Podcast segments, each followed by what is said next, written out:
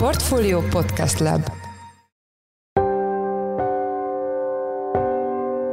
Mindenkit üdvözlünk, ez a Checklist, a Portfolio munkanapokon jelentkező podcastje szeptember 12-én hétfőn. A mai műsor első részében a Magyarország és Európa előtt álló gazdasági kihívásokról lesz szó, és persze arról, hogy mikorra várható fordulat a meghatározó folyamatokban. Most alakul a szemünk előtt a társadalomnak és az üzleti szektornak az, az alkalmazkodása.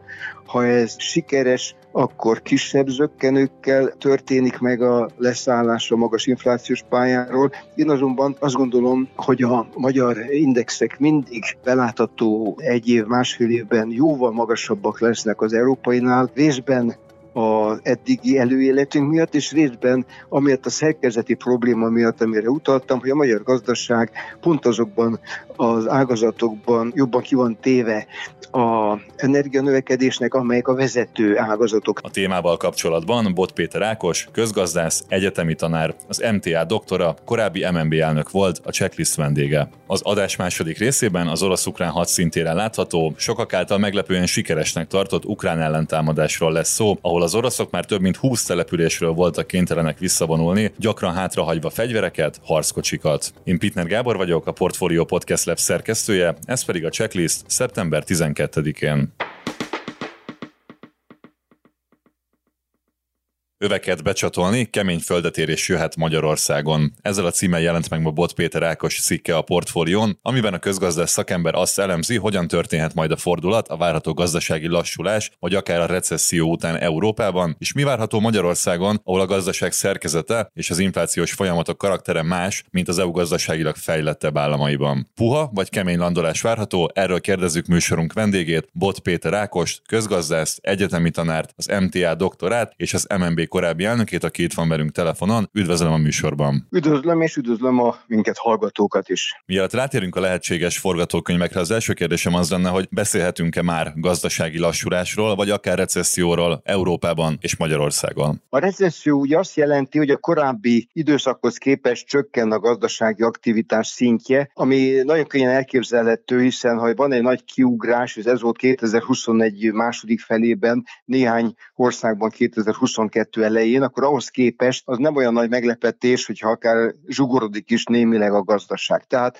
Amerikában és Nyugat-Európa több országában már technikai recesszió vagy bekövetkezett, vagy annak a adatait fogjuk lassan megkapni. Magyarországon ugye nagyon más a helyzet, mert itt 2021 végén nem történt befékezés semmilyen értelemben, sőt ellenkezőleg a gázra ráléptek, a választási költekezés, tehát megtolták a kiadásokat, a GDP, tehát a bruttó hazai termék pedig ennek hat hatására nagyon szépen nőtt. Az első fél év az ugye olyan 7%-os átlag növekedést hozott. Na most az teljesen világos, hogy a magyar gazdaság nincsen berendezkedve 7%-os éves növekedésre, tehát ennek a kilövésnek a következménye lassulás. És akkor itt jön az az izgalmas kérdés, amit valóban igyekeztem körbejárni, hogy ez a lassulás, ami Európában és Amerikában is bekövetkezendőben van, ez hogy fog lefutni, milyen szenárió képzelhetők el, és hát a nagyon külsőleg kitett magyar gazdaságon belül pedig mi lesz a várható előttünk álló egy másfél év, a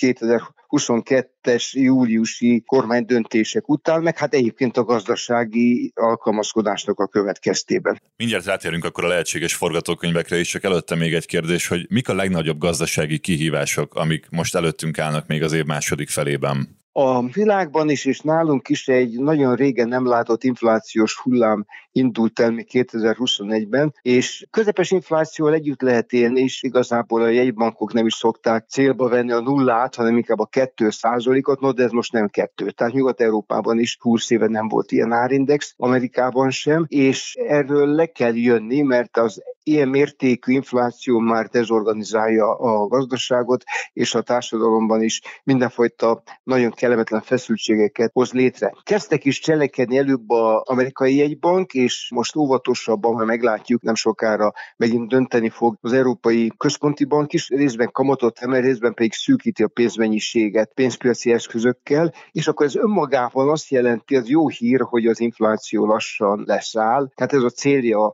a landolásnak, hogy lejöjjön erről a magas inflációs pályáról a gazdaság, de és akkor itt jön a rossz hír, hogy a pénzügyi szigorítás, a monetáris szigorítás az csökkenti a beruházási hajlandóságot, drágítja a kamatokat, visszafogja a gazdasági növekedést, és hogyha ez túl erős, akkor abból kellemetlen válság is lehet, gazdasági krízis is lehet. Ha pedig elég ügyesen csinálják, és szerencsésen zajlanak az események, és akkor rá kell térni, hogy lesz ez szerencse, vagy nem, akkor csak egy olyan kicsike kis lassulás, egy kis technikai recesszió, mondjuk két negyed évig, amit azért ki lehet bírni, és akkor ezt nevezik hogy a soft landingnek, tehát puha földet érésnek, mint amikor repülőgépet lehozzák a viharos levegőből szépen a kifutópályára, és nem csapódik oda, nem nincs egy sikongatás a fedélzeten. Na most lehet ez a leszállás persze kellemetlenebb is, keményebb is, viharosabb időben, és hát ez most a nagy kérdés, mert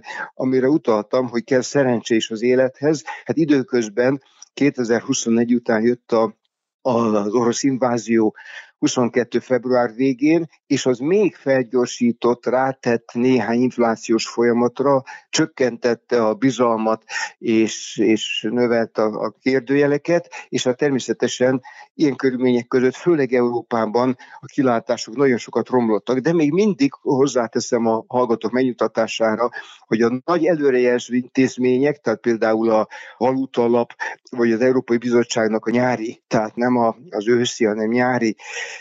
előrevetítése szerint idén lesz növekedés, ezt tudjuk, ez már zsákban van, de 2023-ban is egy ilyen másfél százalék körüli éves növekedést jeleznek elő. Ha ez bekövetkezik, és közben nem az infláció, akkor ez egy soft landing. A magyar eset egy kicsit más. Most mondott már pár példát akkor a puha és kemény landolásra, de mik lennének pontosan a jellemzői az egyiknek, és mik a másiknak? A gazdasági aktivitás, a termelés csökkenés néhány ágazatban elkerülhetetlen, de hogyha az egész gazdaságra kiterjed az ütem csökkenés, akkor az nyilván recesszió, és az mindenfajta kellemetlen következményekkel jár. Valószínűleg, hogy ezt nem lehet elkerülni, amikor ilyen kellemetlen energiárak vannak a gazdaságban, és Nyugat-Európában is, és nálunk is. Ágazati válság az nem szükségszerűen húzza magával a többi ágazatot, ha az államok viszonylag ügyesen kezelik ezt. Ezért is van az, hogy Amerikában óriási ösztönző csomagot vetettek be, de hát Németországban is lehet tudni, hogy már három csomagban a harmadikat éppen most szeptember elején jelentették be, megpróbálják megvédeni azokat, akik leginkább kivannak téve az energia ár lökésnek. De nem lehet kizárni, hogy nem indulnak be kellemetlen körök. Én most nem akarom előrevetíteni a, a randa jövő, de hát amikor például a műtrágyagyárak leállnak, mert nem tudják kifizetni a gázszámlát, vagy nem tudnak olyan árat kérni, hogy kijöjjenek, akkor annak természetesen később következmény lesznek a mezőgazdaságra, tovább nyomják föl a mezőgazdasági árakat, a, a bér igények megnőnek, mert az emberek látják, hogy nagyon sokba kerül a cech a boltban, és beindulhat akár egy bér árspirál is. Tehát vannak kellemetlen szenáriók, és részben a gazdaságpolitikusok ügyességétől és részben még egyszer mondom a külső környezettől és a szerencsétől is függ, hogy hogyan alakulnak a dolgok, mert az olaj és gáz ár drágulás mögött politikai játszmák is húzódnak, hát nyilvánvaló az orosz kormány és annak a, az állami vállalatai megpróbálják beszorítani az európai fogyasztókat, azok pedig szélsebesen igyekeznek leválni az ilyen bizonytalan szállítótól. Most ez a küzdelem zajlik, és hát először nagyon kellemetlen körülmények állhatnak elő Európában, de az is látszik, hogy az orosz gázról való technológiai leválás nagyon gyorsan halad. Tehát azért már a 21-es gázár emelés is felgyorsította tulajdonképpen az energia megtakarító beruházásokat Nyugat-Európában. Sajnos nálunk nem. És akkor itt jön majd a, a magyar sztori, mert 2024-ben már lehetett tudni, hogy nagyon drágul az áram, a gáz, a szén, fa és egy halom egyéb termék. A vállalatok egy része ezt meg is kapta a nyakába és érezte, de sem a lakosság, sem az önkormányzatok nem, és ezért a magyar társadalom egésze azt gondolom, hogy el lett altatva. Egy év késésbe vagyunk ahhoz képest, mint hogyha realizálódott volna már tavaly ilyenkor, hogy a olcsó áramgáz olaj korszakának egy darabig vége, sőt, hát valószínűleg a mi életünkben már vége lesz, ha valamilyen technológiai robbanás nem következik be, és hát fel kell készülni a takarékosság különböző eszközeivel arra, hogy egy új rezsimbe éljünk. Ez máshol megindult, és az eredményeket még nagyon nehéz megbecsülni, de hát a hírek szerint az európai gáz átállás az elég jól halad, és ez például az is jelzi, de hát ez egy, ez egy napi ügy, hogy a hollandiai gázzárma például 40%-kal lejjebb van, mint amikor csúcson volt egy fél évvel ezelőtt. Tehát az alapvető különbség akkor Magyarország és az EU gazdaságpolitikája között, hogy későn húztuk be a féket, vagy mit csinálunk másként mi? Igen, a, a kihívás lényegében ugyanaz, de az egyik valóban a gazdaságpolitika, hát itt nem csupán nem érvényesítették a gazdaság egészében a magasabb energiaárakat tavaly ősszel, Hát még a, a benzére még tavaly novemberben raktak ársapkát, és máig rajta van. Hát ez abszurd. Az egész világon mindenhol próbálnak takarékoskodni az üzemanyaggal, milyen drága. A magyar benzinkutaknál, ha kap az ember, mert azért ugye rögtön felépnek ellátási gondok is, akkor még mindig nagyon kedvezményes áron kapja. Nem is csoda, hogy ennek hatására a magyar belkereskedelemben meglódult a benzinvétel. Hát az első hét havi adatok szerint azt hiszem, hogy 30%-kal fogyasztott több benzint volumenben a magyar lakosság, ami hát abszurd. Ez az egyik része a gazdaságpolitikai késlekedés és hát a, a politikai szempontoknak alárendelt árazás, a maga ársapkáival, hatósági áraival, lásd rezsi csökkentés. Júliusban született csak meg a felismerés, hogy itt valamit tenni kell. A, a nagyobb probléma talán is, erről kevesebbet beszélünk, a gazdaság szerkezete. A magyar ipar modern, és hát az ember büszkén nézi, hogy mennyit fejlődött a magyar ipar, de azt azért tudni kell, hogy olyan ágazatok erősödtek meg az iparon belül, amelyek energiaigényesek. A Nemzetközi Energetikai Szervezetnek a kimutatását néztem, és arra írták fel a figyelmet, hogy 2010 és 2020 között a magyar iparnak az energiafogyasztása 46%-kal nőtt. Ugye nőtt a termelése is, nőtt a, nagyon az exportja, tehát a magyar ipar nem teljesít rosszul, de ez egy nagyon energiaigényes ipar. Ezt az energiaigényes ipart természetesen sokkal nagyobb mértékben sújtja a nemzetközi áremelkedés, mint hogyha a magyar gazdasági szerkezetben például olyan szolgáltatások lennének nagyon nagy többségben, amelyeknek az energiahányadosa kicsi. Egy eh, jogi iroda, egy tervezőintézet, matematikai kutatócsoport, most nem akarom felsorolni a nagy hozzáadott értékű szolgáltatásokat, tevékenységeket, azok annyi energiát használnak, amennyit a számítógéphez kell, meg a fűtéshez, világításhoz. De itt van nálunk nagyon nagy vegyészet, nagyon nagy gumipar, hát gondoljon a, a betelepített autógumigyártóknak a, a sokasságára, és most is olyan iparágak szerepelnek a leendő beruházások listáján, például az akkugyártók, amelyeknek nagyon sok gázra, mégpedig hát akkor ki kell mondani orosz gázra van szüksége. Tehát ez az iparfejlesztési irányzat lehet-e stratégiának írni, lehet egyszerű sodródásnak, de hát az állam szerepe nagyon lényeges, mert itt óriási állami támogatásra jöttek ezek a nagy cégek, ezek fenntartják az iparnak az energiaigényét. Most a, a hallgatók kedvé nem sorolom fel, hogy milyen a magyar autópark, hát kicsit öregebb, mint a nyugat-európai, milyenek a magyar lakások, a közintézményeknek a, a szigetelése, energetikai korszerűsége, hát ha ezt mind számba veszük, akkor érthető, hogy miért aggódik jobban, az átlagosnál jobban az ember. A magyar viszonyokért, mint az európai viszonyokért, mert hát lássuk be a német lakások szigetelése és a német autópark és a német iparnak a fajlagos energiahányada jóval, de jóval kisebb, mint a magyar. Más ország is van hasonló szipőben, ez éppen azért kicsit kelet-európai jelenség, de ez minket nem vigasztal meg abban, mert mi most ugye arra gondolunk, hogy a magyar gazdaság, magyar társadalom hogyan tud alkalmazkodni ezekhez az energiárakhoz, és a válasz sajnos az, hogy lesznek bizonyos olyan gazdasági tevékenységek, gyártások, amik le fognak állni. A cikkben a 70-es évekkel hoz egy párhuzamot. Mik a hasonlóságok és mik a különbségek a két időszak között? Hát valóban én már felnőttként éltem meg az első olajárobbanást, és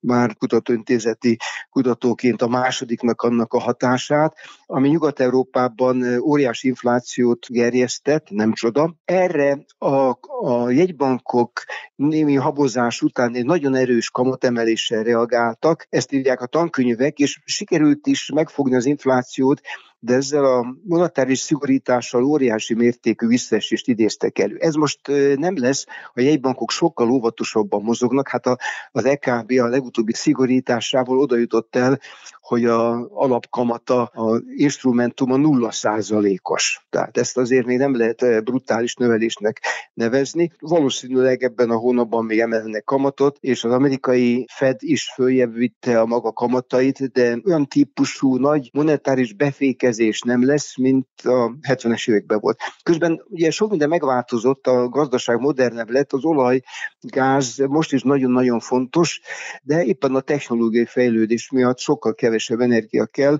körülbelül 40%-kal, most csak hozzávetőleges adatot mondok, kevesebb energia szükséges egy dollár termék előállításához, mint a 70-es évek után.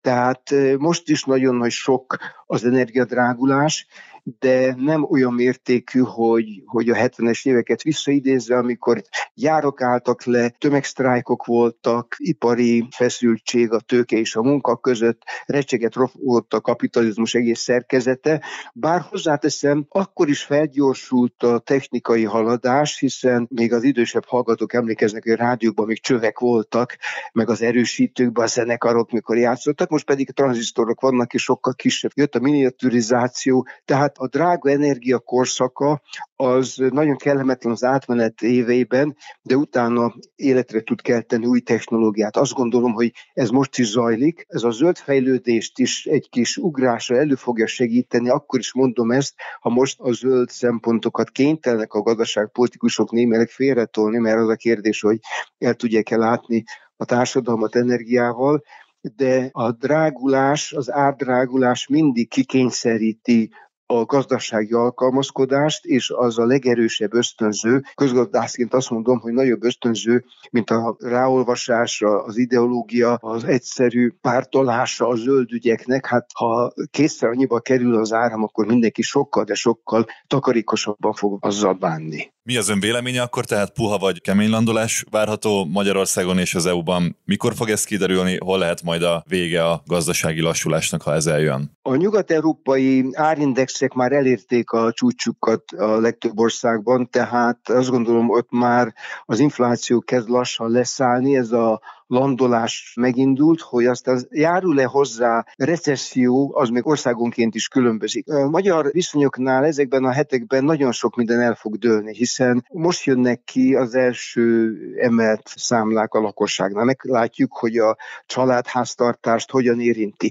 De a szégek is most szembesülnek az, hogy a korábbi megkötött gáz áram szerződésüket újra kell kötni, és itt óriási meglepetések jönnek, és meglátjuk majd nagyon aggodalom aggodalommal várjuk azt, elemzők, hogy melyik szektor bírja ki, és melyik mondja azt, hogy ilyen, ilyen árak mellett képtelen működni. Most, hogyha leáll egy gyár vagy kettő, az a helyi probléma, hogyha nagyon nagy a termelés visszaesés, akkor persze az rögtön érinti az egész munkaerőpiacot, és az hamar átválthat a mostani munkaerő hiányos szektor állapotból egy egészen másba. Le- lehet, hogy lesz munkaerő hiány valamelyik ágazatban, de elég könnyen elképzelhető, hogy megnő a munkanélküliség máshol. Tehát egy halom olyan folyamat indulhat be, amelynek a dinamikáját nem tudjuk. Ha minden jól halad, tehát a világban már meginduló ár olajgáz és áramár csökken is folytatódik, és, és ez most egy nagyon fontos és, és a magyar forint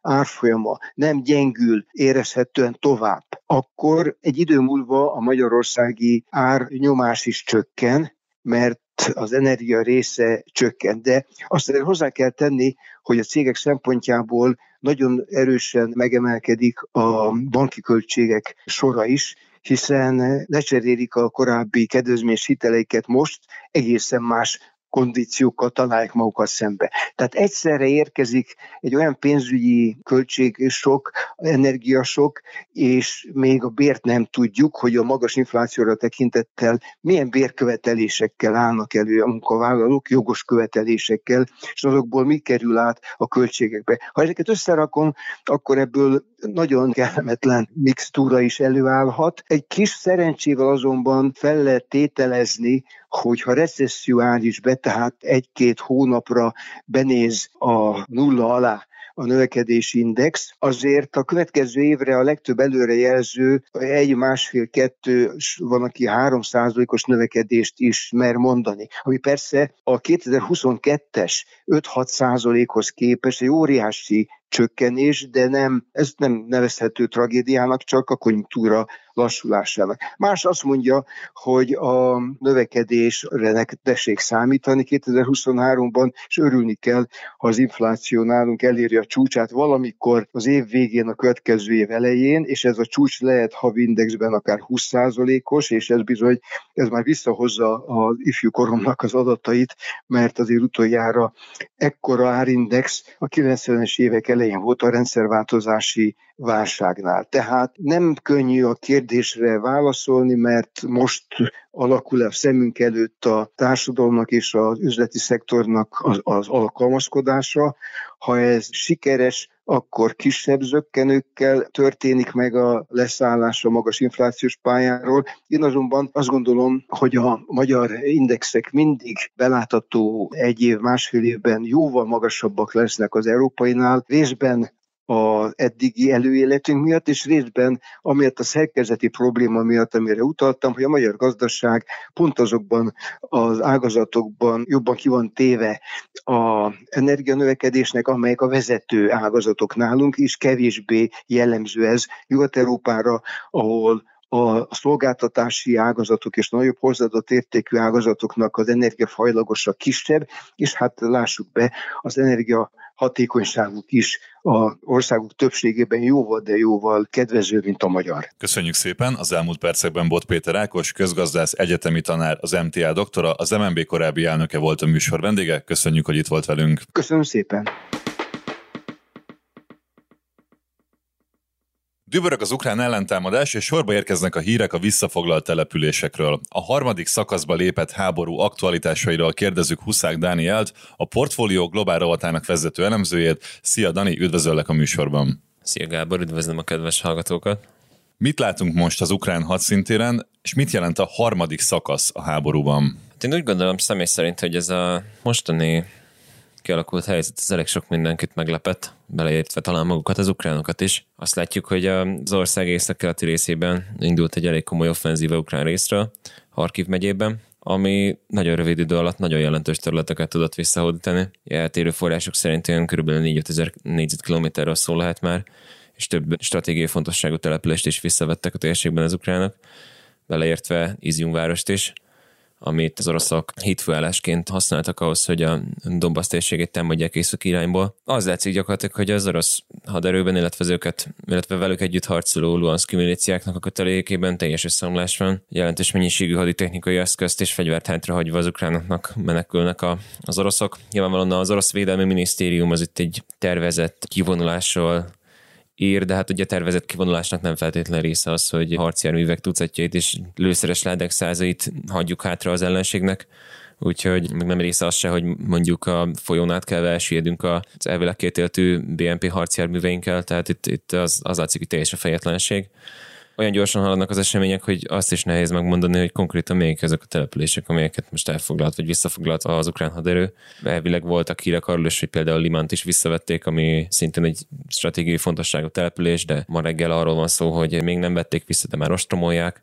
Arról is vannak hírek, hogy már Liszicsanszkot is elérték az ukránok, ami ugye nem is Harkiv megyében, hanem Luhansk megyében van Ugye ott voltak nagyon súlyos harcok, hogyha visszaemlékezünk egy bő két hónappal ezelőtt Liszicsánszk és Szeverodonyasz környékében, és már ezeket a településeket is valamennyire támadás alá vették az ukránok. Nagyjából az látszik, hogy Kupjansknál talán megfogták őket, de egyébként a többi területen, beleértve ráadásul Harkiv megyének a, az északi részét, tehát ami a várostól északra található, és kisebb településeket ellenőriztek ott még az oroszok, egészen a határig tolták vissza az orosz haderőt. Tehát elképesztő dinamikát látunk ebben az offenzívában, és tényleg azt lehet mondani, hogy az orosz védvonalak azok teljesen összeomlottak. Nem lehet tudni, hogy ez innentől fogva merre fog haladni, vagy hogy, hogy sikerül tényleg akár Luhansk megyén belül egy nagyobb offenzívát végrehajtani. Sikerül az ukránokat megfogni az orosz részről, nyilvánvalóan az oroszok azok itt próbálják most nagyon azt kommunikálni, hogy ez egy ilyen tervezett folyamatnak a része, úton van már egy óriási nagy erősítés a csecsenek részéről, meg, meg az orosz reguláris erők részéről, megy itt a tűzoltás, hogy valójában nem is az orosz reguláris erők ellenőrizték ezeket a településeket, hanem a, a Rosgvardia, vagyis a Nemzeti Gárda, illetve ilyen Luanszki sorkatonák, de egyébként a haditechnikai eszközök mennyiségéből és minőségéből, amit hátrahagytak, az következik, hogy itt itt valami elképesztő káosz van a, az orosz haderőkötelékében, és egyelőre meg nem erősített hírek szerint arról is szó van, hogy itt a, ennek egy olyan demoralizációs hatása is volt ennek a dolognak, ami miatt a, a déli fronton is több területen áttörést valósítottak meg az ukránok. Egyelőre ez még nem megerősített információ, de ugye azért is gáz az, hogyha akár részlegesen, akár egy adott területre lokalizálva összeomlik a, a védekezés, mert ennek egyéb műveleti térségben is azért elég jelentős hatása lehet a, akár egy egész haderőnek a szervezettségére és összeszedettségére. Tehát nyugati jellemzők már arról beszélnek, hogy ez itt egy fordulópont az egész háborúban, és simán lehet, hogy ez most már egyenes út az ukrán győzelem felé. Én azt mondom, hogy még meglátjuk, de akárhogy is nézzük, ez egy, egy komoly, legalább hadműveleti szintű győzelemként értékelhető, ami most történt az elmúlt pár nap során. Mi várható a következő napokban? Oroszország hol és hogyan lehet képes megállítani az ukrán előrenyomulást? Nekik milyen eszközeik és lehetőségeik vannak? Most mindenki azt próbálja találgatni szerintem, hogy mennyire képes az orosz haderő egy ilyen kudarc után összeszedni magát. Ugye nagy kérdés az, hogy milyen hagyományos képességek vannak a térségben, gondolok itt arra, hogy mondjuk milyen mértékű páncélosokban, gyalogsági alakulatokban, légi képességekben kifejezett erősítést tud mozgósítani Oroszország annak érdekében, hogy megállítsa ezt az ukrán ellentámadást, és mondjuk visszavegye ezeket a területeket. Ugye mindenféle orosz telegram csatornák azok arról cikkeznek, hogy, hogy igazából ez egy zseniális hadművelet része, mert hogy így kinyújtják az ukrán logisztikai útvonalakat, és egy ilyen senki földje zónába csalják be majd az ukránokat, és majd északról aztán zárják a harapófogót, és, és teljesen megsemmisítik ezeket az ukrán képességeket. Nyilván ennek eddig még egyébként semmi jelen nincsen, tehát ez szerintem egy ilyen vágyálom az orosz bloggereknek, meg az orosz propagandistáknak a részéről, de lehet, hogy hosszú távon azt, azt látjuk, hogy nagyon eltérő információk vannak az orosz haderő tartalékairól, illetve képességeiről. Ugye van egy ilyen gyakori oroszok által hangoztatott érv, hogy az orosz haderőnek csak a 20%-a harcol Ukrajnában, stb. stb. stb. De ugye nem tudjuk azt, hogy mondjuk tényleg azokból az erőforrásokból, ami otthon van az oroszoknak, mekkora a százaléka használható ezeknek a harci eszközöknek, és ami a legnagyobb kérdés az, hogy a, az otthon tartózkodó, jelenleg még nem mozgósított, nem ukrajn területére küldött katonáknak milyen a harci morálja. Ugye azt látjuk, hogy ez a harci morál, ez a, az, az orosz haderőnek az egyik legnagyobb problémája jelenleg, és és nagyon nagy részben ennek köszönhető a most látható harkivi összeomlás is. Egyszerűen én azt veszem észre, hogy az orosz katonáknak egy számottevő része még a mai napig nem érti, hogy egyébként ők mégis mit keresnek Ukrajnában, miért kell nekik adott esetben az életüket áldozni egy olyan országgal szemben, amelyik sokáig egyfajta testvérnépként volt kezelve a lakosság az oroszsal szemben, jó viszonyt ápoltak, és, és mégis most egyik napról másikra gyakorlatilag háború van, közben pedig az orosz hadvezetés ezt továbbra is nyomja azt a különleges műveletes limitált beavatkozásos sztorit. Az orosz média és az orosz védelmi minisztérium folyamatosan arról tájékoztatja a lakosságot, hogy itt elsőprő sikerek vannak, és hogy minden egy hatalmas, grandiózus tervnek a része, és mégis az látszik, hogy, hogy azért az orosz csapatoknak a morálja az igencsak megkérdőjelezhető, tehát hogyha most lehet, hogy oda költ mondjuk mm, az orosz hadvezetés néhány tíz, néhány százezer katonát, nem tudjuk, hogy ez ténylegesen képzettség, illetve felkészültség, felszereltség és harci morál tekintetében ezek mind milyen képességet adnak hozzá a jelenlegi orosz erőforrásokhoz. Ukrán oldalon viszont azt látjuk, hogy most elsősorban olyan katonák vesznek részt ebben a, ebben a támadásban, akiket a NATO országok képeztek ki. Elsősorban Nagy-Britanniában volt egy nagyon átfogó program, amelynek több tízezer ukrán katona felkészítése volt a dolga.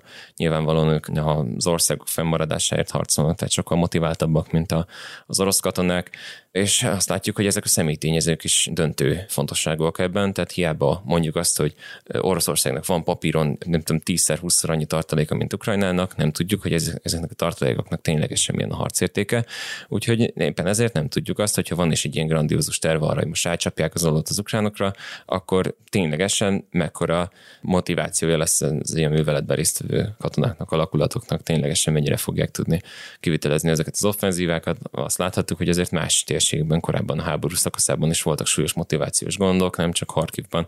Mikolajevnál és részben ezért bukott el a támadás, meg a háború korai szakaszában. Azt is tudjuk ugye, hogy Kievről is lemondtak végül az oroszok, illetve Harkiv ellen, Harkiv város ellen is volt egy támadás, ami szintén végül kudarcot vallott. Tehát itt azért vannak, vannak súlyos motivációs problémák. Másik dolog, amit viszont szerintem meg kell még említeni röviden, az az, hogy elképzelhető, hogy van egyfajta eszkalációs szándék és válaszol a, a Krem részéről, tehát szerintem most mindenki azt találgatja még, hogy oké, okay, hogy, hogy vannak még hagyományos tartalékai az oroszoknak, de hogy van még tartalékok arra is, hogy stratégiai képességekkel fokozzák itt a, a háborúnak a a pusztítását. Mondjuk ki, van egy ilyen gondolkodás, hogy mekkora az esély annak, hogy a Kreml taktikai atomfegyvert fog bevetni Ukrajnában. A válasz az, hogy, hogy nem tudjuk. Nyilvánvalóan ez egy olyan tabu, amit egy politikai vezető sem mert átlépni a második világháború óta úgyhogy továbbra is lehet reménykedni, hogy ez nem Vladimir Putyin lesz az, aki ezt a dolgot meg fogja lépni, viszont azt is látni kell, hogy az, ami most történik Harkiv térségében, az nagyon ciki az orosz haderőnek és Oroszország egészének nézve.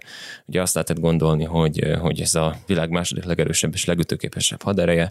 Ha elfogadjuk ezt az orosz érvet, és hogy itt csak a haderő 20%-át láthatjuk akcióban, azért ez a 20%-ról is egy elég lesújtó képet fest. Ha belegondolunk abba, hogy a NATO milyen műveleteket kivitelezett az elmúlt 30 évben ők sem küldték oda a teljes amerikai haderőt Afganisztánba, vagy Irakba, vagy más országokba, és mégis elég jelentős győzelmeket tudtak elérni elég rövid idő alatt. Azért ez a most Ukrajnában kialakult helyzet, ez egyáltalán nem ezt mutatja, és ez az orosz haderőre nézve, az orosz technikai eszközökre, az orosz hadipari eh, exportra nézve nagyon, nagyon gáz. Tehát itt nem tudjuk, hogy milyen tabukat akar majd ledönteni a Kreml, illetve az orosz hadvezetés annak érdekében, hogy eh, biztosítsák az aktuális helyzetüket.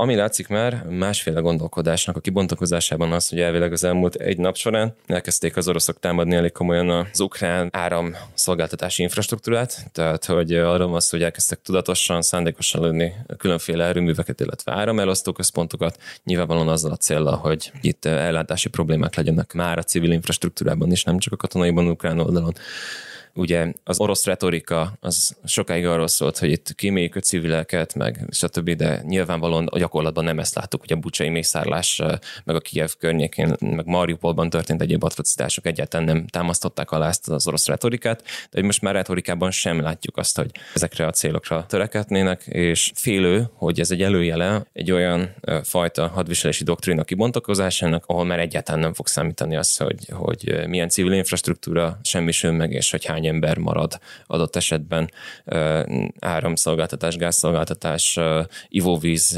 egyéb ellátmányok nélkül, és végeredményében mondjuk mekkora éhezés vagy betegséghullám, vagy bármi ilyesmi alakul ki Ukrajnán belül. Tehát megvan sajnos annak a kockázata, hogy most az orosz haderő válaszol az őket érte vereségekre, elmegy majd egy elmegy majd még inkább egy ilyen irányba és az, hogy pontosan milyen fegyvereket alkalmaznak majd ennek a, a kivitelezésére, az is egy nagy kérdés. Látszik, látszott az eddig is, hogy a, a különféle gyógyítóbombákat, meg foszforbombákat azért már limitáltan ilyen-olyan célpontok ellen használták Ukrajnában többször is, de egyébként ennél meg sokkal szélesebb stratégiai csapásmérő eszköztára van az orosz haderőnek. Úgyhogy ha a hagyományos képességeik nem is teljesítenek jól, azért az igazi stratégia arzenát még nem láthattuk akcióban nagy kérdés, hogy, hogy meddig, meddig akar majd, meddig mer majd a Kreml elmenni. Még egy gondolatot ehhez hozzáfűznék, azért az, hogyha ha netán mondjuk valaki egy taktikai atomfegyvert bevet egy modern háborúban, én úgy gondolom, hogy annak olyan súlyos geopolitikai következményei lehetnek, ami akár teljes mértékben elszigetelti Oroszországot a, az összes olyan országtól, amelyek nyitottnak mutatkozik továbbra is arra, hogy együttműködjön velük. Ugye azt lehet látni, hogy az oroszok nyitnak Kína, nyitnak India irányába, próbálják ugye fenntartani a volt szovjet érdekszféra fölött is valamennyire az uralmukat, nyitnak különféle arab országok irányába, ott van ugye Törökország, ami szintén ugye Törökország nem arab ország, de azért egy közel-keleti régiós hatalom, szintén ugye próbál együttműködni a, a, az oroszokkal valamilyen szinten, a szankciókat se szavazták meg, illetve Erdogán elnök is személyesen részt vesz várhatóan egy csúcs találkozón, ahol Vladimir Putyin is szerepelni fog, egyébként meg kétszer is találkoztak személyesen az ukrajnai háború eleje óta, szóval csak azt akarom mondani, hogyha egy ilyen tabut átlép az orosz hadvezetés, akkor valószínűleg teljes mértékben gazdaságilag és politikailag is át, és elszigetelik magukat, tehát remélhető ezért, hogy azért nagyon bedurvulni e, minden kudarc ellenére sem fognak továbbra sem Ukrajnában. Minden esetre rajtuk lesz a nyomás, hogy erről demonstráljanak most elég erőteljesen. Köszönjük szépen, az elmúlt percekben Huszák Dániel, a portfólió globál rovatának vezető elemzője volt a checklist vendége. Köszönjük, hogy itt voltál velünk a műsorban. Köszönöm szépen én is a figyelmet, kellemes napot kívánok!